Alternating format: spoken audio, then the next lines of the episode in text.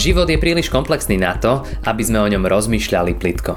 Veríme, že aj táto prednáška vám pomôže premyšľať hĺbšie a nájsť odpovede na vaše životné otázky. Milí bratia milé sestry, vypočujte si dnes kazňový text. Napísal ho apoštol Pavel v druhom liste Korinským v 13. kapitole. Prečítam verše 11 až 13. Nakoniec radujte sa, bratia, zdokonalujte sa, napomínajte sa, buďte jednomyselní, zachovávajte pokoj a Boh lásky a pokoja bude s vami. Pozdravujte sa vo spolok svetým boskom, pozdravujú vás všetky, všetci svetí. Milosť Pána Ježiša Krista a láska Božia a účastenstvo Ducha Svetého so všetkými vami. Amen.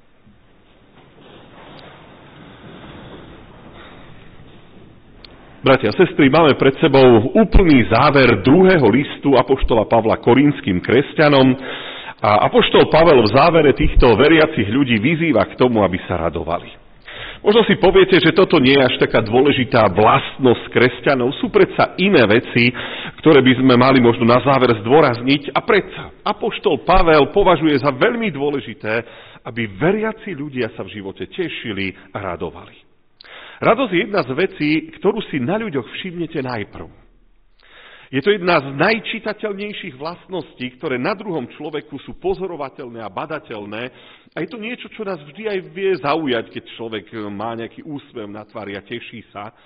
No a fakt je, že kresťania majú viac tendenciu byť, byť veľmi vážni. Áno, e, viem, lebo riešime vážne veci, veď predsa ide o náš život, o naše spasenie, vidíme tú zastupnú obeď Pána Ježiša Krista, vidíme to ako ozaj hlboké veci, nad ktorými treba premýšľať a tak kvôli tomuto vnímame, že treba byť vážny. Áno, to je samozrejme pravda.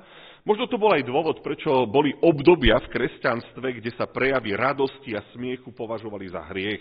Jednoducho sa to odsudzovalo, bolo to vnímané ako niečo zbytočné, ako niečo zavádzajúce a, a odťahujúce od Boha. Ale nebolo to asi celkom správne pochopenie písma. V Božom slove sa veľmi často hovorí o tom, že máme sa radovať a máme sa tešiť v našom spasiteľovi. Keď chodím autom, mám zapnuté eh, Rádio Express a tam každý pracovný deň po 15. môžete vyhrať nejaký obnos peňazí a vždy, keď sa tomu dotyčnému konečne podarí teda dovolať a on dvihne, ešte povie aj to správne heslo, tak mu s veľkou radosťou oznamujú teda, že vyhral taký a taký obnos peňazí. Niekedy mám pocit, že tí, čo to oznamujú, sa tešia viac ako ten, kto vyhral. Väčšinou tí ľudia sú v takom pomíkove, či je to ozaj pravda, či to nie je nejaký žart, či si z nich niekto nevystrelil. A tí moderátori až tak tlačia, no vykriknite si, no potešte sa a, a ukážte nejakú tú radosť a proste čakajú to ohromné nadšenie a potom to ešte e, do nekonečna niekoľkokrát reklamujú a púšťajú. Takto sa človek teší, čo vyhral 5 tisíc a takto sa teší, čo vyhral 10 tisíc a tak ďalej a tak ďalej. Ten dôvod na radosť je trošku iný a ja tomu aj rozumiem, ako máme my kresťania. Oni potrebujú, aby sa ľudia tešili, lebo, lebo to je to, čo ľudí láka. Každý by sa chcel tak zaradovať, že niečo vyhrá a oni vedia, že práve tým prilákajú ľudí, aby sa zapojili do tej hry a poslali SMS-ky a nazbierali sa na tie peniažky. Takže ono to má svoj dôvod, to je akýsi komerčný ťah. Ale naša výhra je oveľa, oveľa hodnotnejšia a väčšia, preto by aj tá radosť mala byť taká prirodzenejšia a úprimnejšia a nemusíme vás k tomu nejako provokovať a vynúcovať. No, na našich spoločenstvách tá radosť veľmi vidieť nie je. A pritom je to to, čo by, to, čo by malo ľudí nejako zaujať na prvý pohľad. To je to, čo by si ľudia mali všimnúť, keď prídu medzi nás. Radosť je takým prvým lákadlom k viere, e, ktorá má byť zjavná na kresťanoch. Nie sú ľudia veľmi často nahnevaní, mrzutí, veľakrát sa dokážu rozčuliť pre drobnosti, už sme agresívni jeden na druhého. E, taká vnútorná radosť a pokoj nie je veľmi viditeľná. A práve toto očakával Pavel a preto na záver toho listu zhrnia veci a hovorí, ale, ale radujte sa, nech, nech je to vidno na vás, nech sa ľudia, um, nech ľudia zbadajú to, že sa viete tešiť, keď sa spolu stretnete a môžete sa porozprávať a znova sa po týždni vidíte. A toto mi trošku chýba. Keď sme mali dnes kostol v Trebejove, čakám sakristii a v kostole je ticho, hrobové ticho. A viem, že už sa ľudia aj domodlili a už sa dopripravovali, ale sú tichučko. Ehm, smutné tváre v kostoloch, keď každý pozera do svojho spevníka, prípade do zeme, kde nikto nechce s nikým nič mať, ako si sa vytráca tá prírodzenosť, taká úprimnosť, radosť z toho, že, že sme tu, bratia a sestry, e, radosť z toho, že, e, že, že sa máme radi, že, že sa vidíme počase a môžeme sa zdieľať. Pán Ježiš povedal, že po láske nás ľudia poznajú a tak láska sa prejaví aj takou, takou prírodzenou radosťou, ktorú by človek mal mať. A ozaj, na rozdiel od tohto sveta máme dôvod na radosť. Vyhrali sme väčšiu výhru, ako ju môžeme vyhrať v lotérii. A vďaka Kristovi máme väčší život, máme spasenie, takže ukážte tú radosť, ktorá je v nás. Prežívať radosť dokáže len spokojný a kľudný a vyrovnaný človek. A to je niečo, čo by na nás malo byť vidno. Takže keď príjete do zhromaždenia, už sa pomodlíte a kľudne sa otočte k susede a porozprávajte sa, nemusíte byť ticho. Ľudia majú vnímať prirodzenú radosť veriacich ľudí, radosť z toho, že sme Kristovi a že sme spolu. A teraz prekročím a preskočím pár myšlienok, o ktorých nás apoštol Pavel nejako informuje a pozýva, aby sme sa ešte zdieľali, boli jednomyselní, zachovávali pokoj. A prejdem rovno na to záverečné, čo napísal úplne nakoniec, na to záverečné prianie. Milosť Pána Ježiša Krista a láska Božia a účastenstvo Ducha Svetého so všetkými vami. Dnes máme nedelu Svetej Trojice a s týmto sviatočným dňom vlastne končíme, ako som hovoril, slávnostnú polovicu cirkevného roka. Učenie o Svetej Trojici v Biblii vychádza práve z takýchto možno nenapadných a predsa dôležitých textov, ako je tento. Apoštol Pavel končí svoj list prianím a spolu v tom prianí spomenie všetky tri osoby Boha. Hovorí o milosti Ježíša, o láske Božej, o spoločenstve Svetého Ducha. Nie je to náhoda, pretože ich v Božom slove nájdete veľa. Ale je to text, ktorý hovorí o Bohu, ktorý sa prejavuje v troch osobách. Zároveň je to prianie, ktoré by ste bez problémov mohli napríklad všelijako poprehadzovať. Čiže ten text by mohol znieť milosť Božia a láska Ducha Svetého a spoločenstvo Ježíša Krista nech je s vami všetkými. A je to dobré. Alebo by ste to mohli povedať milosť Ducha Svetého, spoločenstvo Boha a láska Ježíša Krista nech je s vami. A neurobili by ste žiadnu chybu, pretože stále ide od toho istého Boha, ktorý nám prináša milosť, lásku a, a spoločenstvo, teda svoju prítomnosť a blízkosť. My tomu hovoríme apoštolské požehnanie a v Novej zmluve v e, nejakých podobách a obmenách tento text nájdete skoro 30 krát. Takže čo vám skoro každé jedny bohoslúžby prajem? Prvá je milosť Pána Ježiša Krista. Slovo milosť sa vždy spája s nejakým súdom. Milosť sa udeluje už človeku, ktorému bola dokázaná vina, ktorý má byť potrestaný a spravodlivo, lebo si zaslúži nejaký konkrétny trest, ale v jeden moment sa zrazu veci zmenia a namiesto trestu dostane ten človek milosť. Neviem, či ste si uvedomili, ale milosť je vo svojej podstate veľmi nespravodlivá. Predstavte si, že by vám dnes niekto ukradol auto. Polícia toho človeka chytí, dokáže mu, že ten čin spáchal, sudca mu pri vyhlásení rozsudku udeli milosť a pustí ho na slobodu. Vy nemáte žiadne auto, lebo ho už medzi tým predal, nemáte žiadnu finančnú náhradu, dokonca ani žiadne zados učinenie, že by ten človek sedel vo vezení, lebo dostal milosť.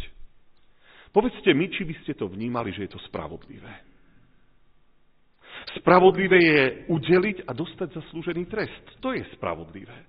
Odpíkať si nejakým spôsobom zlo, ktoré si spáchal a odpracovať si ho, eh, či vynahradiť nejakým spôsobom, to je spravodlivé. Trest je poučením pre vinníka, aby sa znova nedopustil toho istého, trest, toho, istého činu. A trest je poučením aj pre, pre spoločnosť, aby si aj ďalší ľudia uvedomili, že je tu spravodlivosť, že tu funguje nejaká rovnováha, že, že za chyby sa platí. Predstavte si, že by súdy na Slovensku začali každému človeku udeľovať milosť, ktorého by mali odsúdiť. Boli by ste spokojní?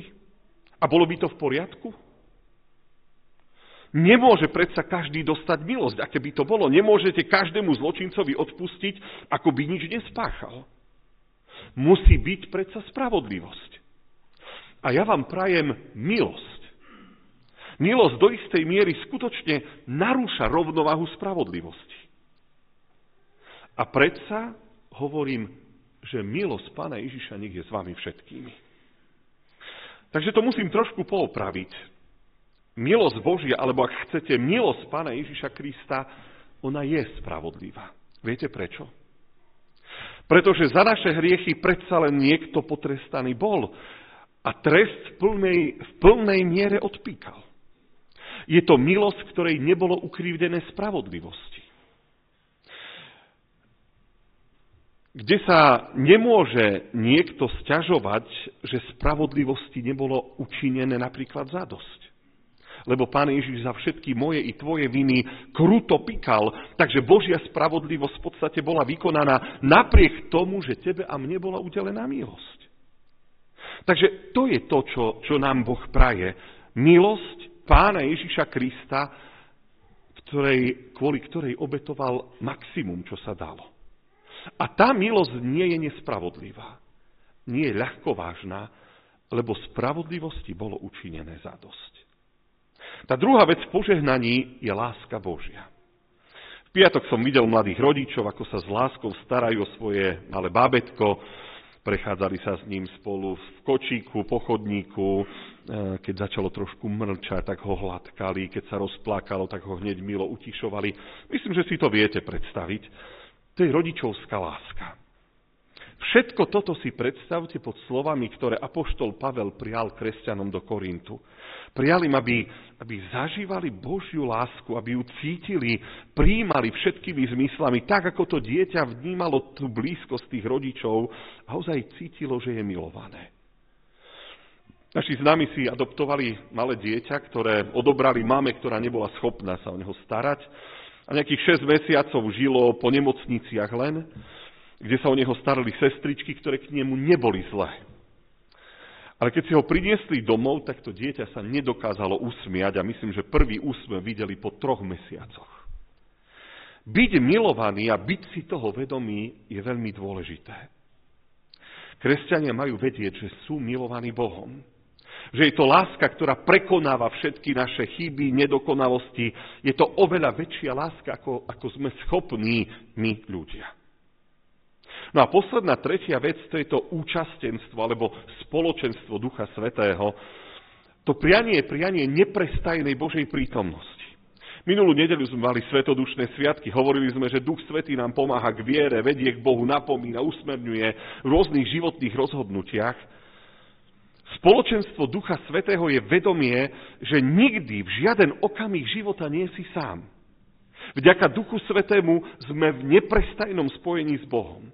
A mne sa ešte možno viac páči to slovo účastenstvo, je to síce archaizmus, ale, ale v tom slove je, že má účasť. Ten Boh má účasť na všetkom, čo prežívaš cez deň, cez, cez noc. Proste každý okamih života ten Boh je s tebou, je účastný tvojich pocitov, tvojho premýšľania, tvojich zážitkov, tvojho smutku, tvojej bolesti. Je súčasťou teba. A toto všetko vám pravidelne prajem, aby teda Boh bol s vami ako milujúci Otec, aby bol s vami Pán Ježiš so svojou milosťou, ktorá je spravodlivá, aby vám Duch Svetý bol vždy účastný na všetkom, čo v živote prežívate. No a dodávam, že všetko toto je dôvod na to, aby sme sa ako veriaci ľudia v živote tešili, radovali a dali to najavo. Amen.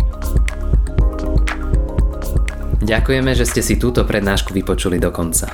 Modlíme sa, aby ste boli inšpirovaní a povzbudení. Ak máte nejaké otázky, napíšte nám správu na Facebooku, Instagrame alebo hoci aj e-mail. Projekt Chcem viac už viac ako 10 rokov podporujú ľudia z celého Slovenska. Pridajte sa k ním. Aj vďaka vašim darom a modlitbám môžeme prinášať každý týždeň dobrú správu, povzbudenie a inšpiráciu tisíckam ľudí nielen na Slovensku. Ďakujeme.